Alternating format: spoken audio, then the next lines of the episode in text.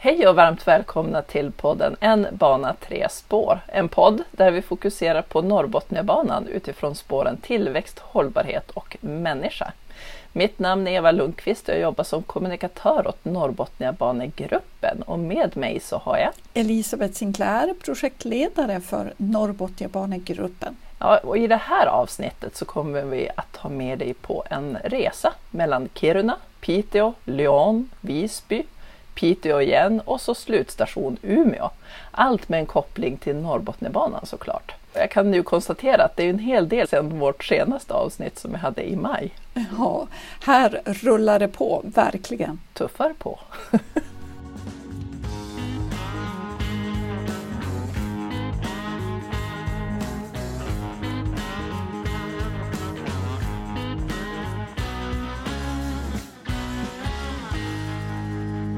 Vi börjar vår resa i Kiruna där vi på Norrbotniabanegruppen tillsammans med LKAB och Narviks hamn och gäster hade två intensiva och givande dagar i slutet av maj.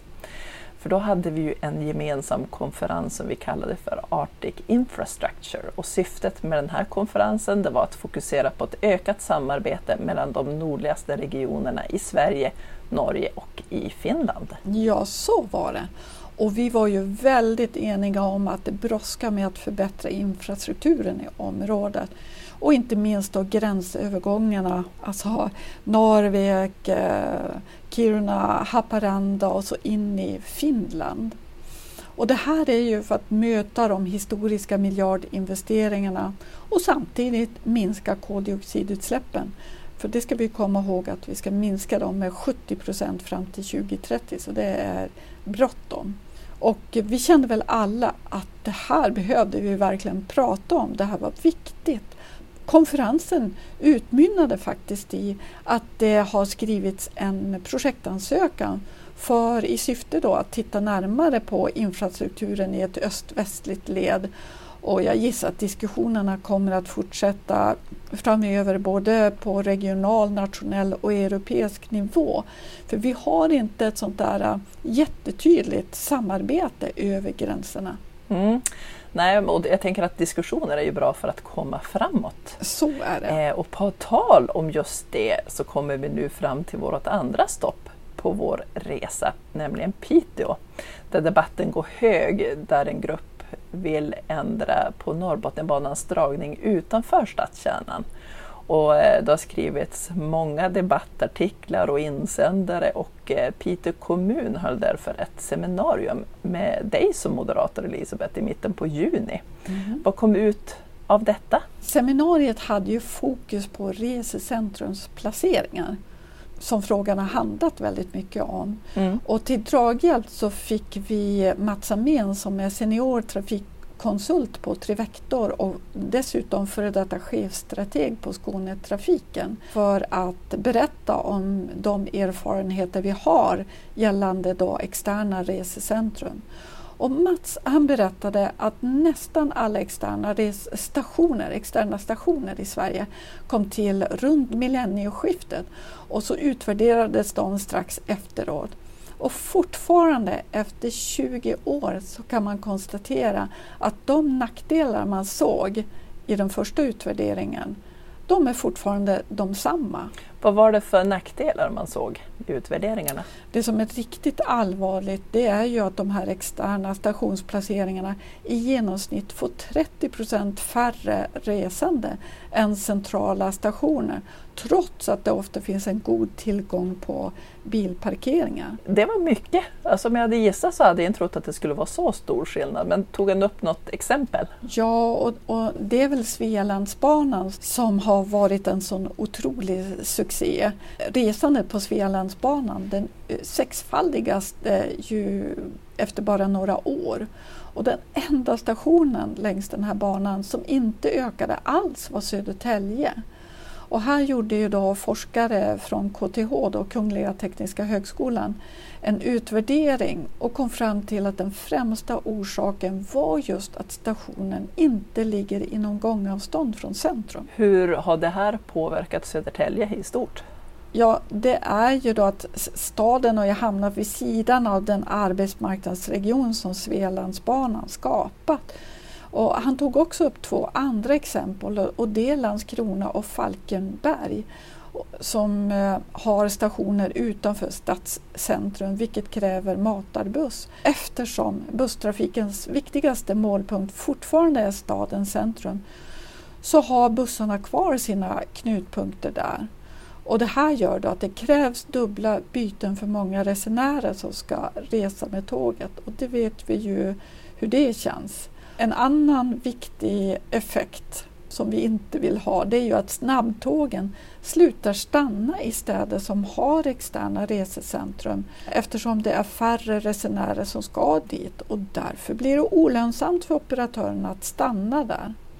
Sen är det ju det här med stadsutvecklingen runt de nya stationerna som går trögt och eh, blivit oattraktiva och otrygga platser eftersom det inte vistas människor där av andra orsaker. Mm. Jag tänker på det där, där du nämnde med, med matarbuss. Ofta ska man ju inte från A till B utan det är A till B till C till D. Ja, och det vill man ju som lösa på ungefär samma samma ställe. Mm. Men jag tänker att den stora frågan i den här debatten det är att intressegruppen vill att Norrbotniabanan inte ska passera centrala Piteå utan en sträckning utanför den beslutade järnvägskorridoren. Men går ett beslut eh, som järnvägskorridorens sträckning att ändra på? Vi säger nej i den här frågan.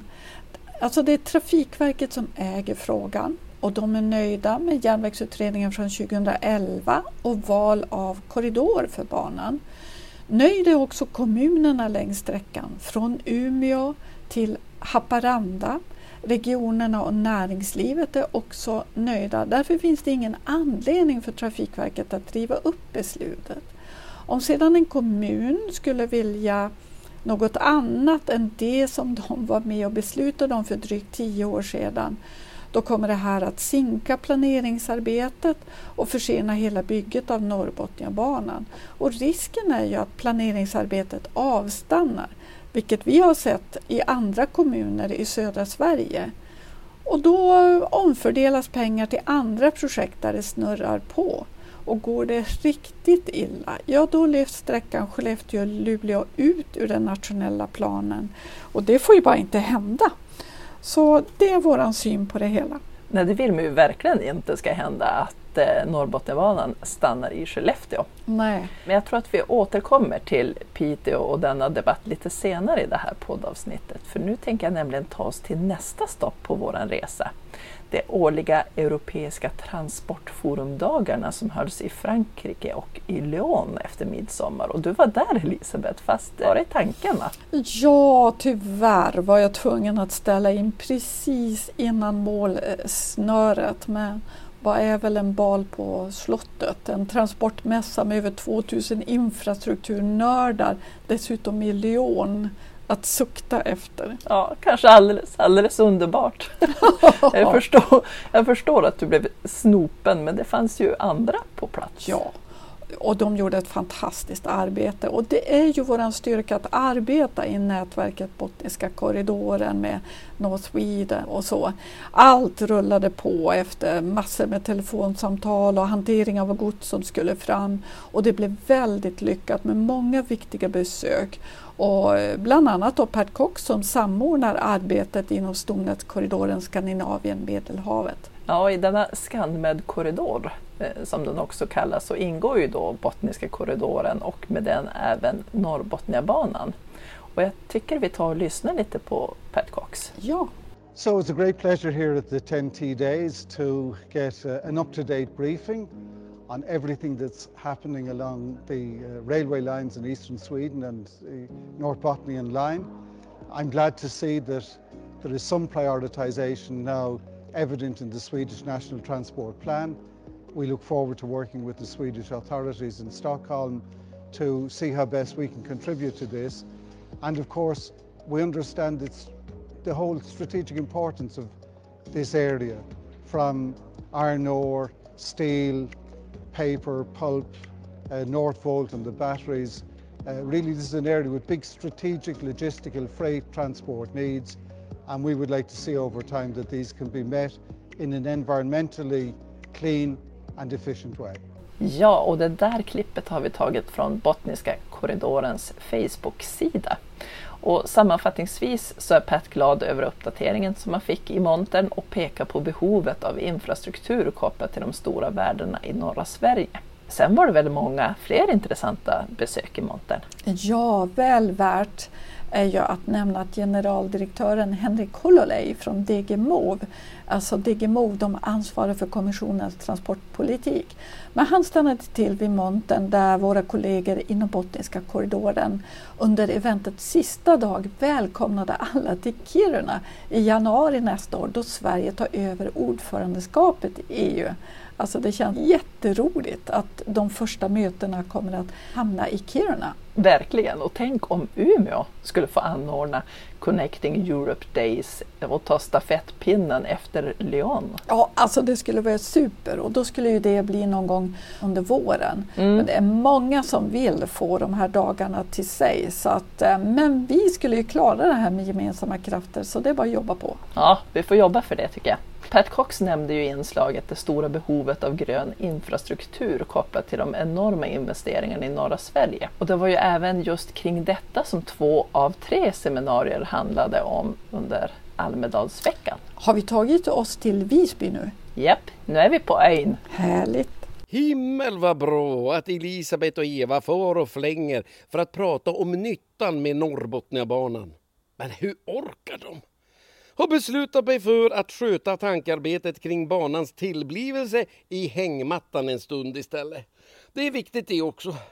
Fundera på detta att det tar så himla lång tid att bygga järnväg. Men man måste ha en positiv inställning till frågan. Jag tänker så här. Runt tio år för planering och bygge av Norrbotniabanan motsvarar egentligen fyra delar.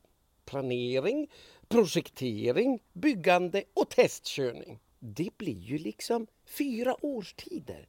Med planering på våren, projektering på sommaren, byggande på hösten och trafikstart på vintern strax före jul. Ett år! Ja, man ska ha känslan av att bygget tar ett år.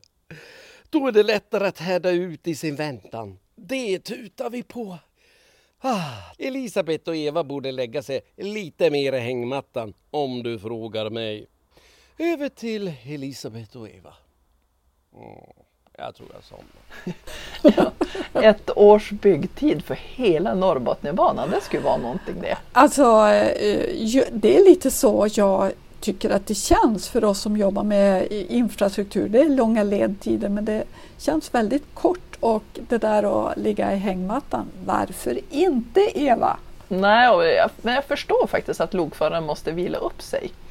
För inför varje poddavsnitt så lägger vi ut en film på både Instagram och Facebook. Och i den så ser man att han är i full gång med att plocka 500 miljoner hinkar med blåbär och jag tror att du har en aning om varför. Det är ju för att nu har ju Trafikverket räknat upp kostnaden för Norrbotniabanan i dagens penningvärde och landar på 40 miljarder för bygget av hela banan. Tidigare har vi ju använt siffran 30 miljarder plus minus 2 miljarder men det var ju i 2014 års kostnadsläge. Så nu har vi en uppdaterad siffra och det kan ju låta som att det har blivit väldigt mycket dyrare men riktigt så är det ju inte. Nej, vi brukar ju säga att, att Norrbottenbanan kostar dryga miljarden per mil. Mm. Nu, nu, måste man bara betona ordet dryga lite mer. ja, precis så är det. Ja, efter två års uppehåll så var det som sagt dags för Almedalen igen och Norrbotniabanegruppen vi medverkade vid ett flertal spännande seminarier. Och det vi själva anordnade handlade om de utmaningar som vi redan nu måste börja ta tag i för att nå maximal nytta av Norrbotniabanan då den väl är på plats. Både beträffande gods och persontrafik. Och vad tar du med dig från det här seminariet Elisabeth? Ja, men framförallt att planering av godstrafik inte hänger ihop på ett nationellt och ett regionalt lokalt plan. Och Lars Westin som är professor vid Centrum för regionalvetenskap vid Umeå universitet, han har tittat på det här tillsammans med sin kollega Jonas Westin som är lektor på samma ställe. Och de såg att det handlar ju om att Trafikverket jobbar utifrån sin modell och den behandlar liksom Sverige nationellt, inte på ett regionalt lokalt plan och inte över gränserna. Och det här blir ju svårt om man skulle gå in i deras modell och titta. Då ser man inte så mycket vad som händer på ett regionalt och ett lokalt plan. Och det här är ju en uppgift Eh, som vi behöver jobba med tillsammans och någonting som också Trafikverket har frågat efter. Så att jag tror att framöver kommer det att bli många samarbeten för att råda bot på det här.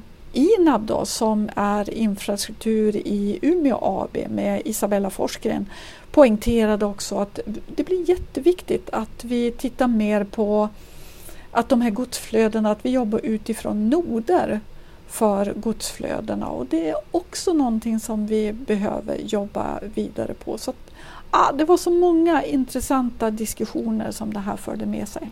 Och på tal om noder, vad tar du med dig gällande persontrafiken? Ja, en glädjande nyhet det är ju att vi Norrtåg är ju tillbaka på de nivåer som var före pandemin.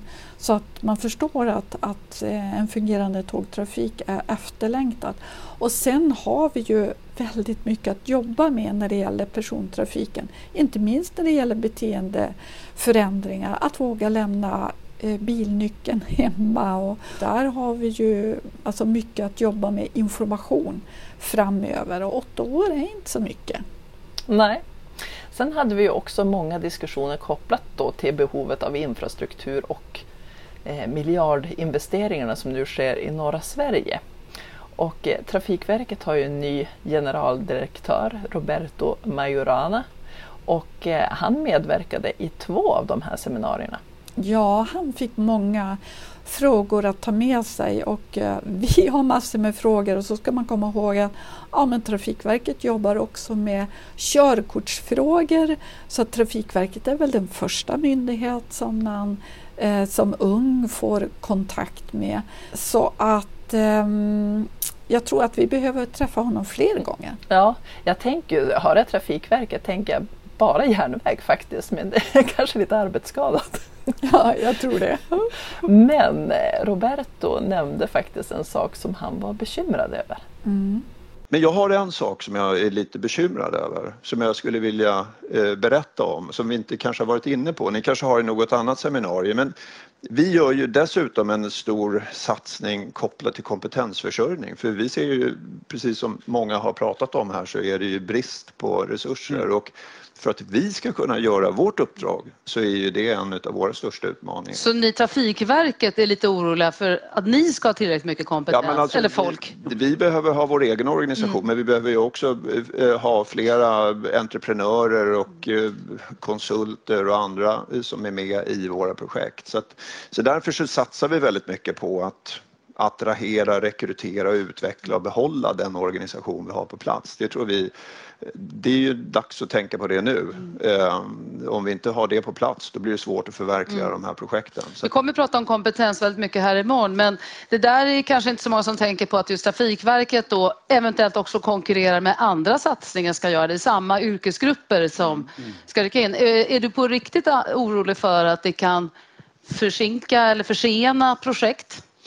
Jag är orolig för att det här är en utmaning som vi har. Den har vi i hela Sverige. Det är ett av de fokusområden som jag har tagit med mig som ny GD. Mm. Eh, jag vill inte uttala mig om det kommer försena projekt. Det ska vi naturligtvis göra allt vi kan för att det inte ska göra. Men det är en viktig fråga och den ska vi också eh, samverka kring så att vi verkligen säkerställer att vi har dem Ja, jag delar verkligen hans oro för senast i morse så läste jag att en entreprenör kopplat till det pågående bygget mellan Umeå och Dova måste omdisponera sina resurser för att schaktmängden har ökat på bygget. Ja men så är det.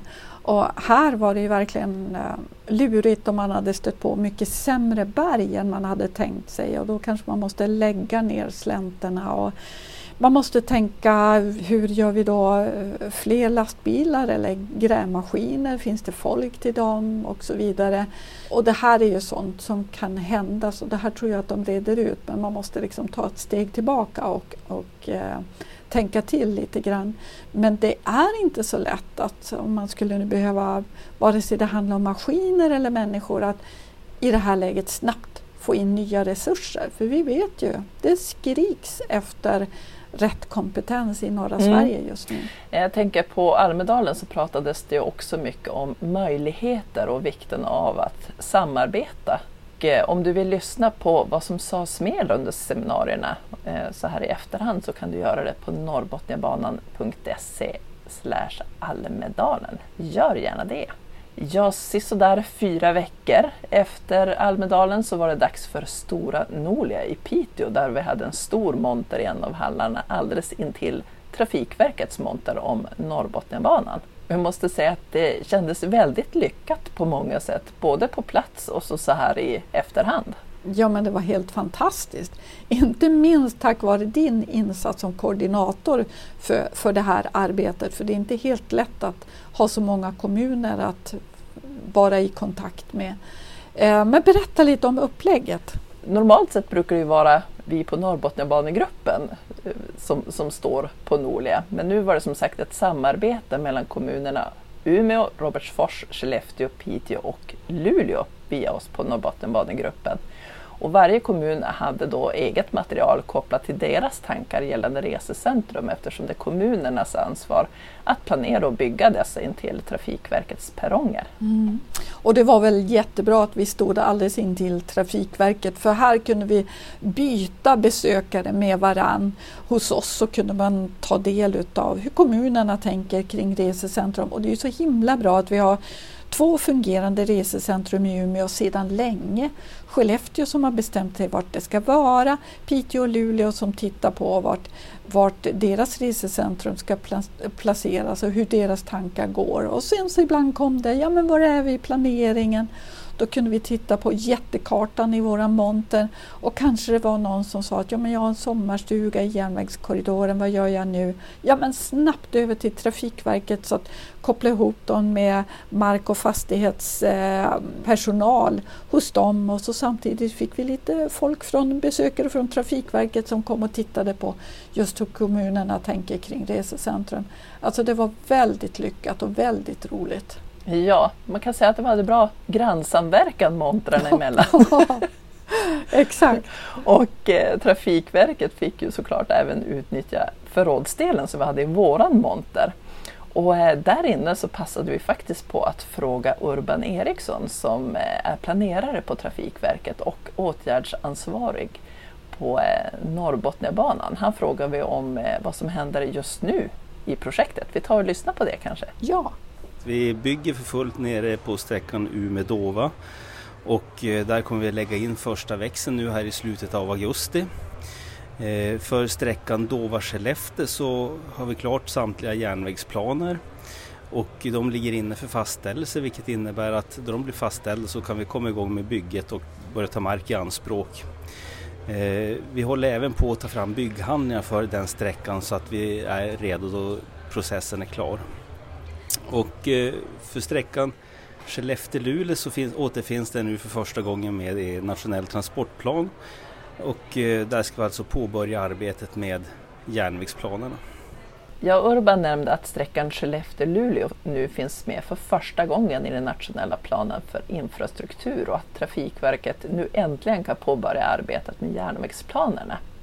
Och kopplat till detta så tänker jag på den pågående debatten i Piteå. Det blir lite tokigt att den nästan har hamnat i lite av ett mellanläge. Ja, jag förstår vad du menar.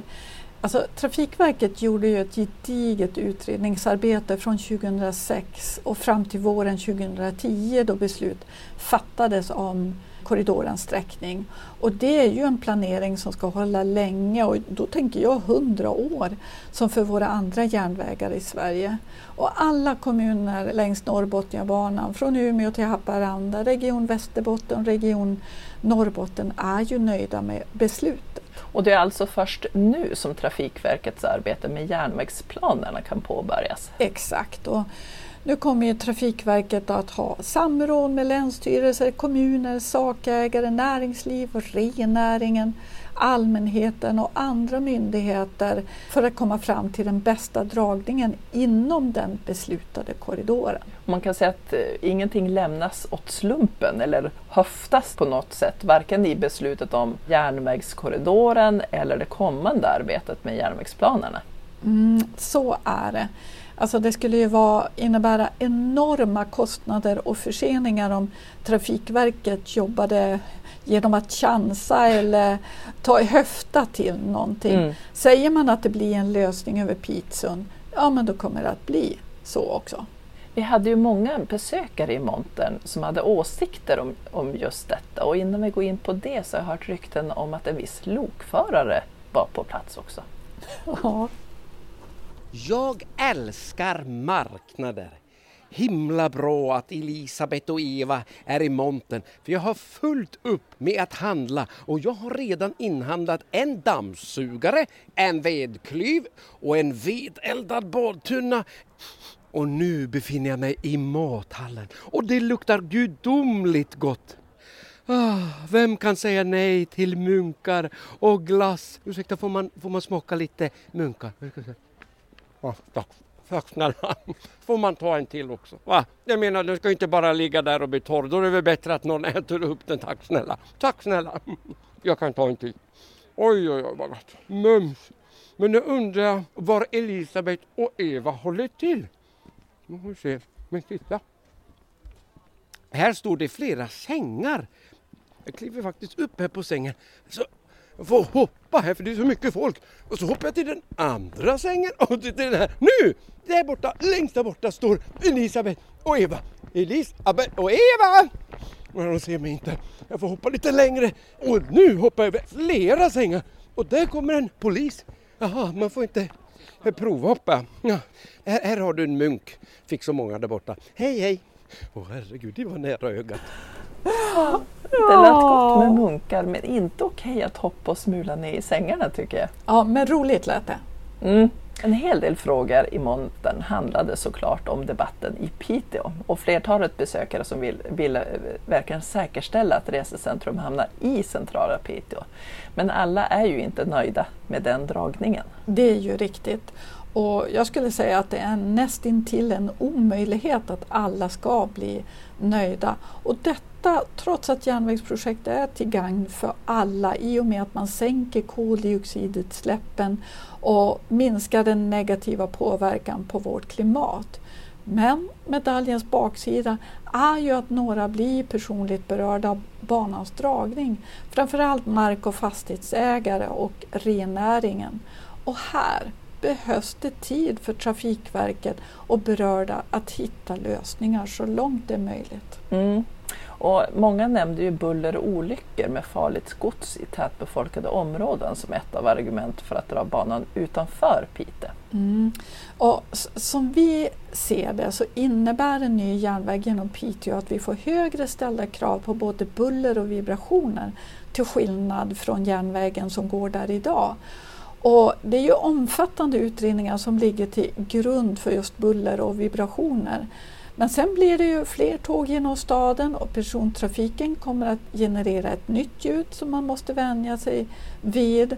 Och sen är det så med buller att det är ju något som är väldigt personligt hur man uppfattar det. Så det får man ha respekt för att vi tycker lite olika om, om samma buller. Men sen vill jag också trycka på att med en dragning genom Piteå så kan man flytta bort rangerbangården som nu ligger i centrala Piteå och den här marken kan ju användas till utveckling av staden.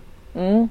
Jag tänker bara, vi hade ju i montern ett barnbord med eh, tågbana där barnen stannade av och lekte. Jag reflekterade över det. Själv så, så kör man ju det här tuff, tuff, tuff, tuff när man ska illustrera ett tåg. Men då hörde jag ett barn som bara Shh! gjorde ett sånt ljud. och så tänkte man så här, ja, framtidens tåg låter mindre och mindre. Eller så är det du och jag som blir äldre och äldre. Ja, det, det är väl både och kanske. Men just det här med, med buller. Jag bor ju själv nära intill Skellefteåbanan i centrala Skellefteå där Norrbotniabanan planeras att gå. Och jag har ju slutat att, att tänka på tågen. Jag, jag blir ju faktiskt mer av billjudet som, som mer ett, som ett ständigt ljud. Men samtidigt så tänker jag att bor man i, i centrala delar av staden så får man ju räkna med buller också. Ja men så är det. Men alla arbetar ju för att hålla bullernivåerna nere för vi vet ju att det inte är bra för hälsan när det gäller för mycket buller. Mm. Eh, sen är det ju så när det gäller farligt gods så är ju det säkrare att eh, ta på tågen än, än på gummihjul. Mm. Och eh, farligt gods som man inte ska in till de centrala delarna av städerna så kan man ju kanske ta dem via stambanan genom övre Norrland istället. Ja men exakt. Men nu togs ju det här beslutet om järnvägskorridoren för över tio år sedan och beslutet, jag tänker, är inte det för gammalt? Det har ju hänt en hel del, jag tänker på de stora investeringarna som nu sker i norra Sverige. Kan inte det påverka en sån här utredning? Mm. Alltså de här investeringarna som sker nu miljardinvesteringarna, de är ju positiva för Norrbotniabanan för de garanterar ju mer gods och persontrafik. Sedan som jag sa tidigare så är planeringen av banans dragning så omfattande att om vi gjorde om utredningen idag så skulle vi hamna i samma korridor igen, är jag övertygad om. Och ibland har ju Trafikverket valt en något dyrare lösning och det är för att få maximal funktionalitet på banan.